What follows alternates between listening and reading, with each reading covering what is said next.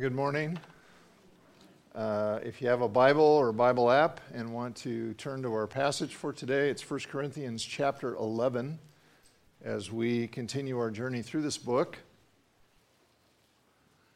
As you work your way through Scripture, sometimes you run into things that are pretty easy to affirm. You know, you read that God is love. It's like, yes. Yeah, that resonates. I love that truth. Or do unto others as you would have them do unto you. It's like, yeah, that's right. That, you know, it's hard to do, but by golly, that's right. Or whoever will call upon the name of the Lord will be saved. Yeah, that's a sweet truth. I affirm that. Then other times, as you're working your way through Scripture, you find things that, that's hard to understand, that's difficult, or that's just really out of sync with, you know, what I naturally think, what my culture's at. Well, buckle up, because that's the kind of passage we have today, and. You know, one of the things that shouldn't surprise us is that we run into things in Scripture that are contrary to our natural way of thinking. And you think about it, the whole point of Jesus coming was to connect us to God because we were not in that condition naturally. Our thinking is often out of sync with His desires and His will. So I want to encourage you to listen patiently, carefully, and really be praying that God's Spirit would speak to you and help you grab hold of what He would have for you today. So, 1 Corinthians chapter 11, I'm going to be reading from the New International Version. There is a sheet in your folder if you want to follow along with that. It'll also be on the screen. Let's pray before we dive in. Father, You are good, and You have taught us to address You as Father, knowing that You are good and gracious. And so, Lord, by Your Spirit, speak to us now, we pray in Jesus' name. Amen. All right, verse 2 of chapter 11. Verse 1 probably should be with chapter 10, so we'll pick it up at verse 2. Here's the Apostle Paul writing to the believers in Jesus in Corinth. He says, I praise you for remembering me in everything and holding to the traditions just as I passed them on to you.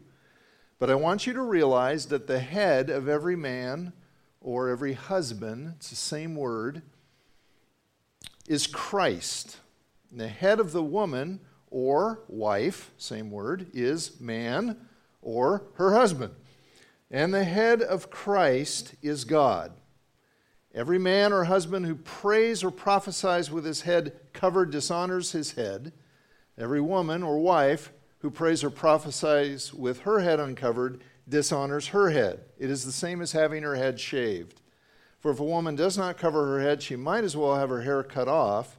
But if it is a disgrace for a woman to have her hair cut off or her head shaved, then she should cover her head.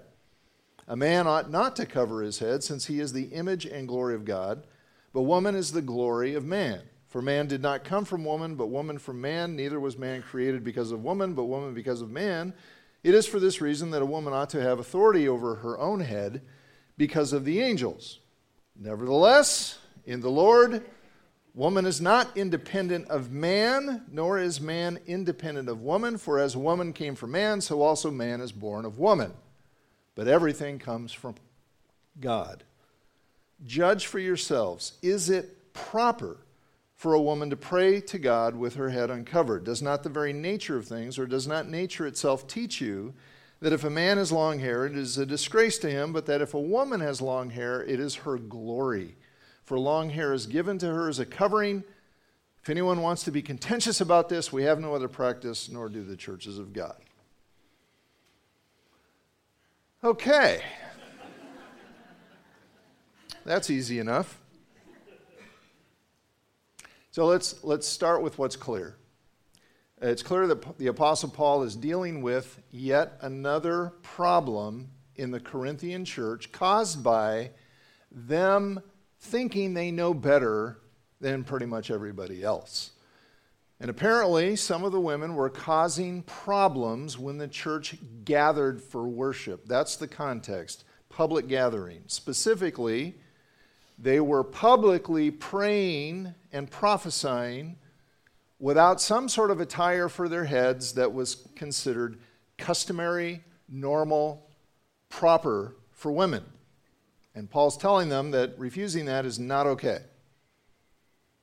Now, our challenge is to understand why it was a problem and how that relates to us. So a couple of questions we need to answer. First, what was this customary attire that these women were refusing? There's actually a couple of options here, two possibilities. Either it was some kind of a shawl-like covering, or it was a hairstyle in which the hair was gathered up as opposed to hanging down loosely. And we really aren't certain which one it was, but either way you end up at the same place, which is this. There was a head adornment that was considered normal and proper for women in a public gathering, and at least some of the Corinthian women were intentionally refusing to go along with that. So the second question then is why? Why were they refusing that? Well, most likely it was because they wanted to eliminate any distinctions between women and men. Now, we talked about this before when we were in chapter 7, and Paul talks there a lot about marriage. And apparently some of the married women were refusing to have sexual relations with their husbands. And he addresses that. Why were they doing that? Well, apparently they thought they had arrived at this higher spiritual plane and were now living in the future age that Jesus had told us is coming.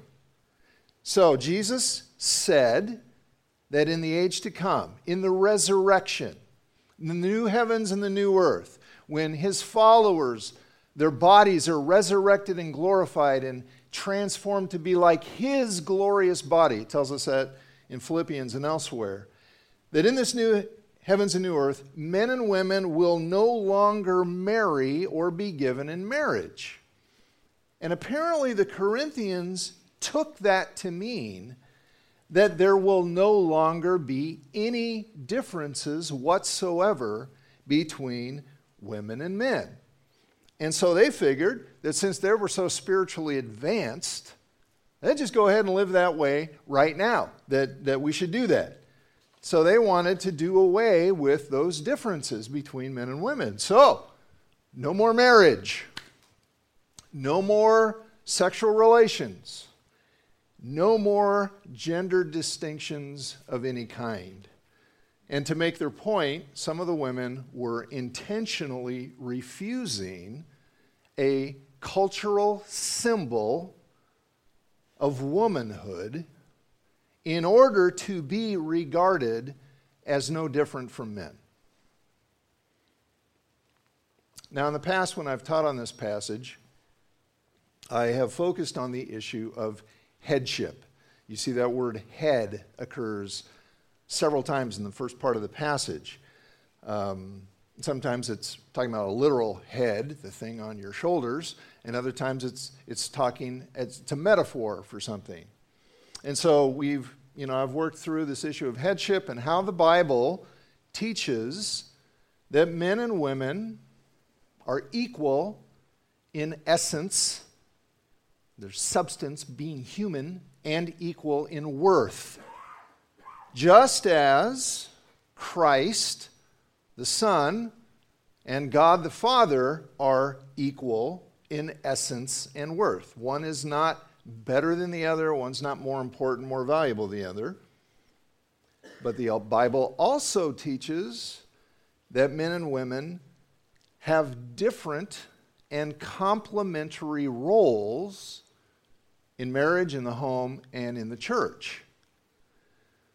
Just as God the Father and Jesus have different and complementary roles in their relationship and in their outworking of God's plan. Jesus does things the Father does not do, and the Father does things that Jesus does not do, and the same is true of the Spirit.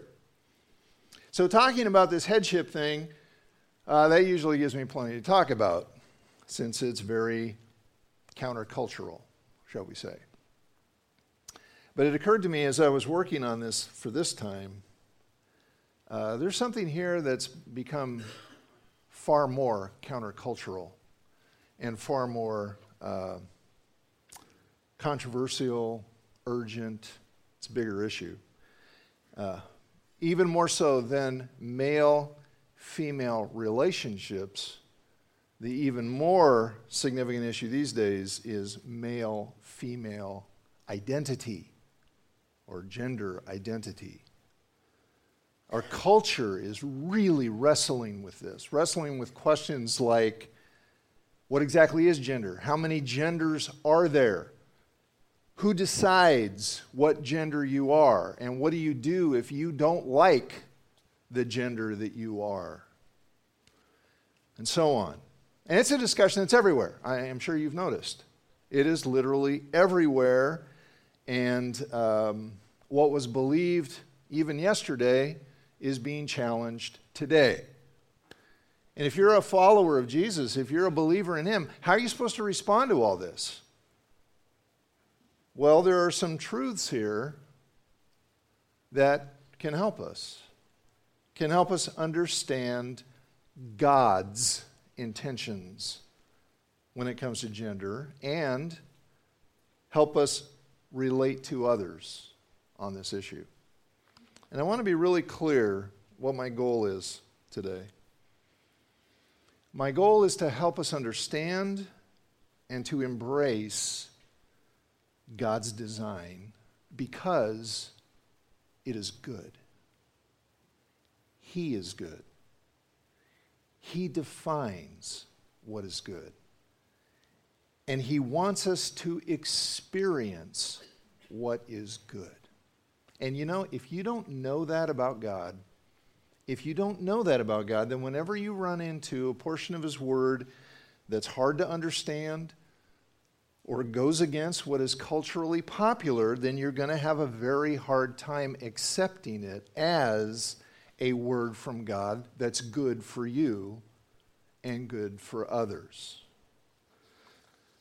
Jesus said in John 8:31, and we just sang about it just a few minutes ago, he said, if you hold to my teaching, if you abide in my word, then you are truly my disciples, and you will know the truth, and the truth will set you free. Jesus did not come simply to correct our mistaken thinking. He came to set us free from all that would damage us, harm us, destroy us, keep us from eternal life. He died for us. He rose from the dead. He taught us to give us life and joy. And the way we experience that is by trusting him. So, what I'm planning to do is highlight from this passage a biblical vision, a Christian vision of gender. Now, some of these things may well seem obvious to some of you, maybe many of you, most of you. But I can assure you that you know people, you love people, you work with people, you go to school with people, you have people in maybe your extended family, maybe even your immediate family, for whom these things do not seem obvious. They actually seem very questionable and even hurtful. My goal is not to try to prove this vision of gender, but to show you that it is what the Bible teaches and it's what Jesus affirmed. Because I believe, we believe as a church, that what Scripture teaches and what Jesus affirms, that expresses God's good intentions for us. and we want to embrace that. So, here we go. First piece of this. Gender is not assigned or chosen, it is created. Gender is not assigned or chosen, it is created. Maybe you noticed, I want you to notice how Paul calls, how he calls his readers to return to the customary distinction in hairstyle or head covering for women. He does it by appealing to creation. He assumes that we are familiar with the creation accounts in Scripture. So in Genesis 2, we learn that God created woman out of man's side, flesh of his flesh, bone of his bone, and gave her to him because he needed help in fulfilling his purpose, fulfilling humanity's purpose. It was not good for him to be alone, God said. That's the first time anything wasn't good in this world. And that means that gender is his idea, so that we can fulfill his good purposes for us. It is built into the very fabric of what it means to be human. God intentionally created us with gender to accomplish his good purposes and for our good. So Genesis 1:27. So God created man, humanity, in his own image. In the image of God he created him. Male and female he created them. So the confusion we experience about gender ultimately comes from a confusion about our origin. It is not a coincidence at all, I'm convinced. It's not a coincidence that the more people believe that they are merely the unplanned result of undirected natural processes, the more confused they become about their identity and their value. Who am I? What am I? What is my worth? What is my value? Do I even have any? Well, according to the predominant story of our culture, you are nothing more than a collection of molecules in motion that have no ultimate value. But not according to Jesus. One day Jesus was asked a question about marriage, and he answered it by appealing to our creation. So he says in Mark 10:6, but at the beginning of creation, God made them male and female. We should just sort of let that sink in. See, I didn't say that. Those aren't the words of some hateful bigot. Jesus said that. According to Jesus, you are a creation of God. You are not here by accident. You are not here as a random, natural, unplanned process. He made you, and you are male or female by his design. And that's obviously very different from views being promoted today, that gender is either assigned or it's chosen. Assigned, sort of arbitrarily. It's the idea that you're male or female because that's what your mother and father labeled you as, or your delivering physician labeled you, or a midwife or something. And some people really resent that. They really struggle with that because it violates their sense of freedom, their understanding of what it means to be free. They say gender's chosen. We get to decide for ourselves what gender we are. I'm just pointing out that those ideas don't line up with what Jesus says. According to him, gender is created by an all-wise, all-loving God. Second piece, God made male and female distinct or different. In everything Paul says here, there is this underlying assumption that men and women are different, and they're different by design. So, equal in dignity, equal in value, equal in worth. We saw that in Genesis 1:27, that they both share the image of God. And the very next verse, this is Genesis 1:28, says, God blessed them and said to them, be fruitful and increase in number, fill the earth and subdue it, rule over the fish of the sea, the birds of the air, and over every living creature that moves on the ground. That was the noble blessing, the noble charge that God gave that first man and first woman, humanity, male and female, equally to rule this world, to govern it as his image, in his stead. Equal, but equal does not mean identical. Doesn't mean same. It doesn't mean interchangeable. When God says, be fruitful and increase in number, be fruitful and multiply, well, we know how that happens. It takes both male and female. And each has their distinct contribution to the process, so to speak. So God intended that male and female be different. And as you read through Scripture, you discover that you learn that there are actually several differences that go beyond mere reproduction. Like this headship thing and how that works out in family, how that works out in church. And the challenge that we struggle with so much is keeping all of this in balance. How do you keep it in balance? Equal but different, equal but different.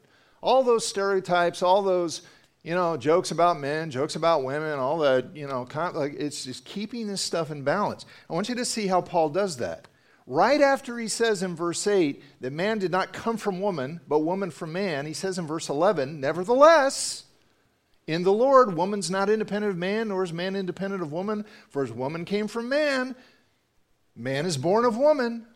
Well, why does he do this? Why does he say that? Because he wants to make sure that we don't misunderstand the creation account as somehow implying that women are less valuable than men. Okay, the order of creation does not indicate, God likes guys more.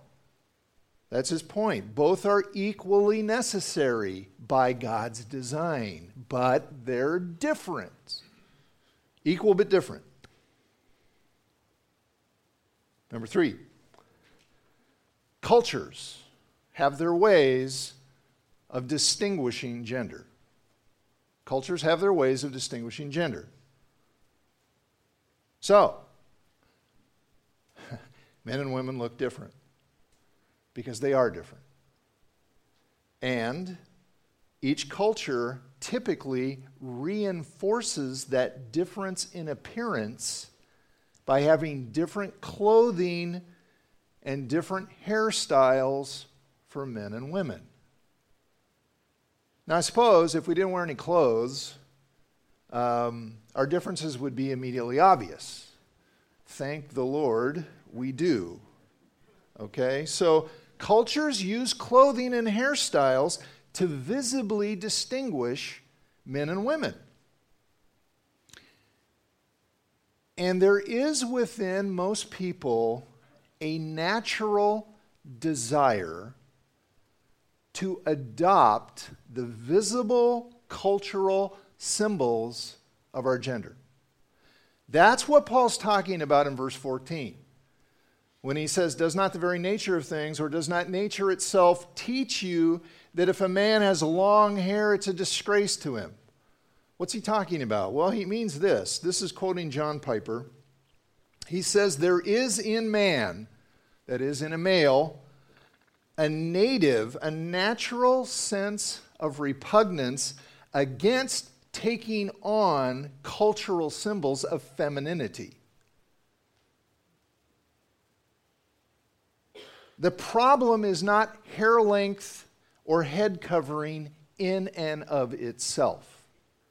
The problem is intentionally taking on a cultural symbol of gender in order to be seen, regarded, treated as something other than God made you to be. Now, sometimes people take these verses and try to use them to make these gender symbols, cultural symbols, absolute for all cultures for all time. So, for example, long hair of whatever particular length, that's always wrong for men. God doesn't like it. God, I remember being in a gathering one time where a woman made that point. She said, God doesn't want men to have long hair. He doesn't like it. Well, the problem is that doesn't work. Because under the law of Moses, a man could take a special vow of devotion to the Lord called the Nazarite vow. And do you know what that vow included? Not cutting his hair. So Numbers 6:5. And Paul would have been very familiar with this, by the way. In fact, Paul took this same vow. We read about it in the book of Acts. All the days of his vow of separation, so however long this vow was, and by the way, we read of guys in the Bible who were lifelong Nazarites. Samuel was one. He was a Nazarite from birth. He never cut his hair. You know, let your imagination think that one through. All the days of his vow of separation, no razor shall touch his head until the time is completed for which he separates himself to the Lord. He shall be holy, that means distinct, set apart. He shall let the locks of his hair, of his head grow, what?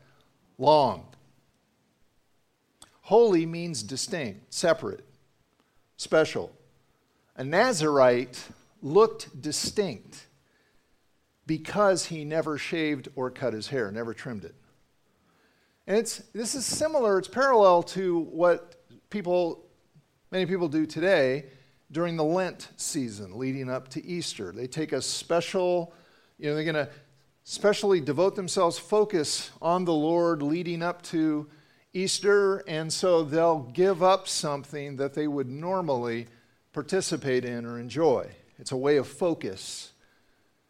But you would never mistake a Nazarite man for a woman.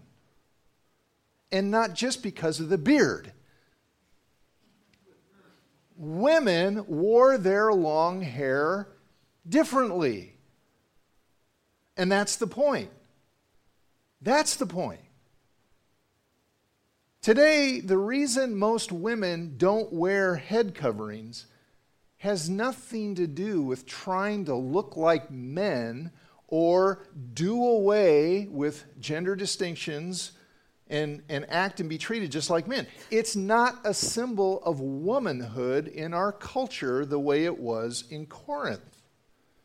So what is considered men's clothing, men's hairstyles, women's hairstyles, that can vary quite a bit from culture to culture. And it can be kind of, hard to keep up sometimes. But here's the point. Every culture has its way of distinguishing men from women. And that brings us then to this application. Honor the culture when it honors God's intentions. Honor the culture when the culture honors God's intentions. Here's the thing. These women in Corinth were not rejecting the customary head adornment because it was oppressive, because it was unjust, because it was weird. They were rejecting it because they wanted to do with gender distinctions altogether. That is a rejection of God's design, because gender distinctions are His idea. Believing in Jesus, becoming a believer in Christ, that doesn't eliminate gender distinctions. No, the good news is that He, by His grace, by His Word, by His Spirit, enables us to redeem gender distinctions from all their distortions. And there are many. He wants us to respect cultural symbols of masculinity and femininity when they honor God's good intentions for men and women. If they don't, then we should challenge them. So I'll give you some examples. Our culture has men's clothing and women's clothing. So you go to Kohl's, Target, wherever you shop. You got men's clothing over here, women's clothing over here. Well, that's a good thing. Why? Because it honors the fact that God made men and women to look different. So if you're a man, wear men's clothing as a way of affirming God's good design for you as a man. If you're a woman, wear women's clothing as a way of affirming God's good design for you as a woman. Now, this doesn't mean that women can't ever wear pants, because our culture has pants for women that a guy would never wear. I don't even understand women's pants. What in the world is a size 8? I don't get that. I 34, okay? 34, whatever. I get that. Size 8? Or women's blouses. I didn't know this until my wife mistakenly put a blouse in with my shirts that was a white blouse, looked like a white shirt. I'm not paying attention. I go to put it on. I go to button it. I can't button it. The button's on the other side. How many of you guys knew that? So you got men's clothes, women's clothes. Okay, that's good. Here's what doesn't honor God's design, and that is to intentionally wear the other gender's clothes, not because you want to be comfortable, not because it's more practical, maybe in working in the yard or something, but because you want to do away with gender. You want to be seen, you want to be regarded, you want to be treated as the other gender. That doesn't honor God's design. Now, not all cultural symbols of gender are legit. They're not. They need to be evaluated. How do you evaluate them? By comparing them to biblical truth and Christ's loving intentions. Culture can go and does go too far. We come up with these rigid stereotypes that have nothing to do with honoring God's design. My high school was like that. My high school culture had this rigid definition of masculinity. Had nothing to do with God's good design, Christ's loving purpose. Basically, if you did not compete in certain sports, you were not manly. And if, God forbid, you were to participate in the arts, music, drama, you were ridiculed. Well, that's not a true view of manhood. That's not a true view of masculinity. That's got nothing to do. Do you realize the Bible is full of poetry and songs, most of which were written by men and sung by men? Poetry!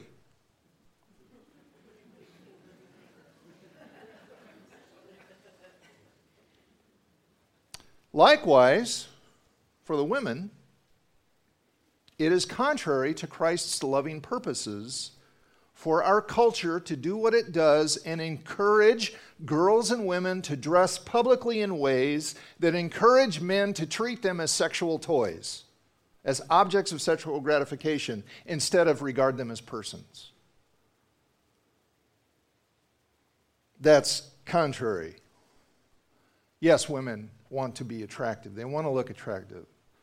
You got to be careful in what sense you're seeking to attract attention. So it can be very challenging, obviously, to decide which cultural symbols of gender are good and which ones aren't. But don't lose sight of the goal. What's the goal? To honor and celebrate God's design as good. That's the goal.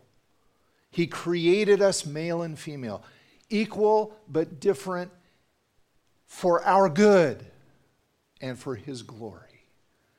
So to reject his design, is not only foolish, it's actually unloving, because it leads people away from the life Jesus wants them to know, the life he wants them to experience.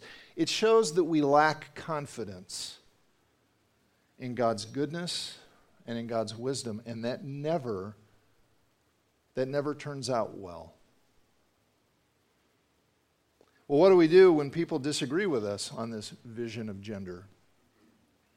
What if someone chooses to go DIY, do it yourself, on this? What do? We love them. We love them. We pray for them. And we seek opportunities to graciously point them to Jesus as the way, the truth, and the life. Because, see, the ultimate issue, the bottom line issue here on this topic as well as any other is, who knows? Who really knows what is best? Do we know what's best? Or does the one who made us, the one who promises us eternal joy if we will trust him, that becomes the issue. People are really struggling. And those who want to embrace and follow Christ's vision on this, man, they need support. They need encouragement. We need to be honest with our struggles on this and other issues. And those who don't accept this vision, reject it, they need our prayers. They need our love. They don't need our ridicule. They don't need our anger. They don't need our frustration that our society is just changing. It's crazy. It doesn't help. We're here to be salt and light. We're here to show people Jesus. So let's pray that he'll help us do that. Let's pray.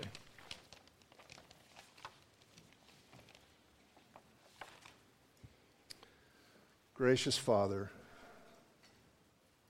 thank you so much. Thank you so much for your good design, for your love for us. Thank you for surrounding us with people who love you. We struggle, Lord, sometimes to embrace your good design for us, your good plans for us. And Lord, help us really love and support and encourage those who are struggling. Lord, it's not bad that we're struggling. It's bad when we refuse to trust you. Help us not do that, and help us be salt and light, graciously revealing the beauty of who you are, the beauty of your intentions. Help us with this, I pray in Jesus' name. Amen.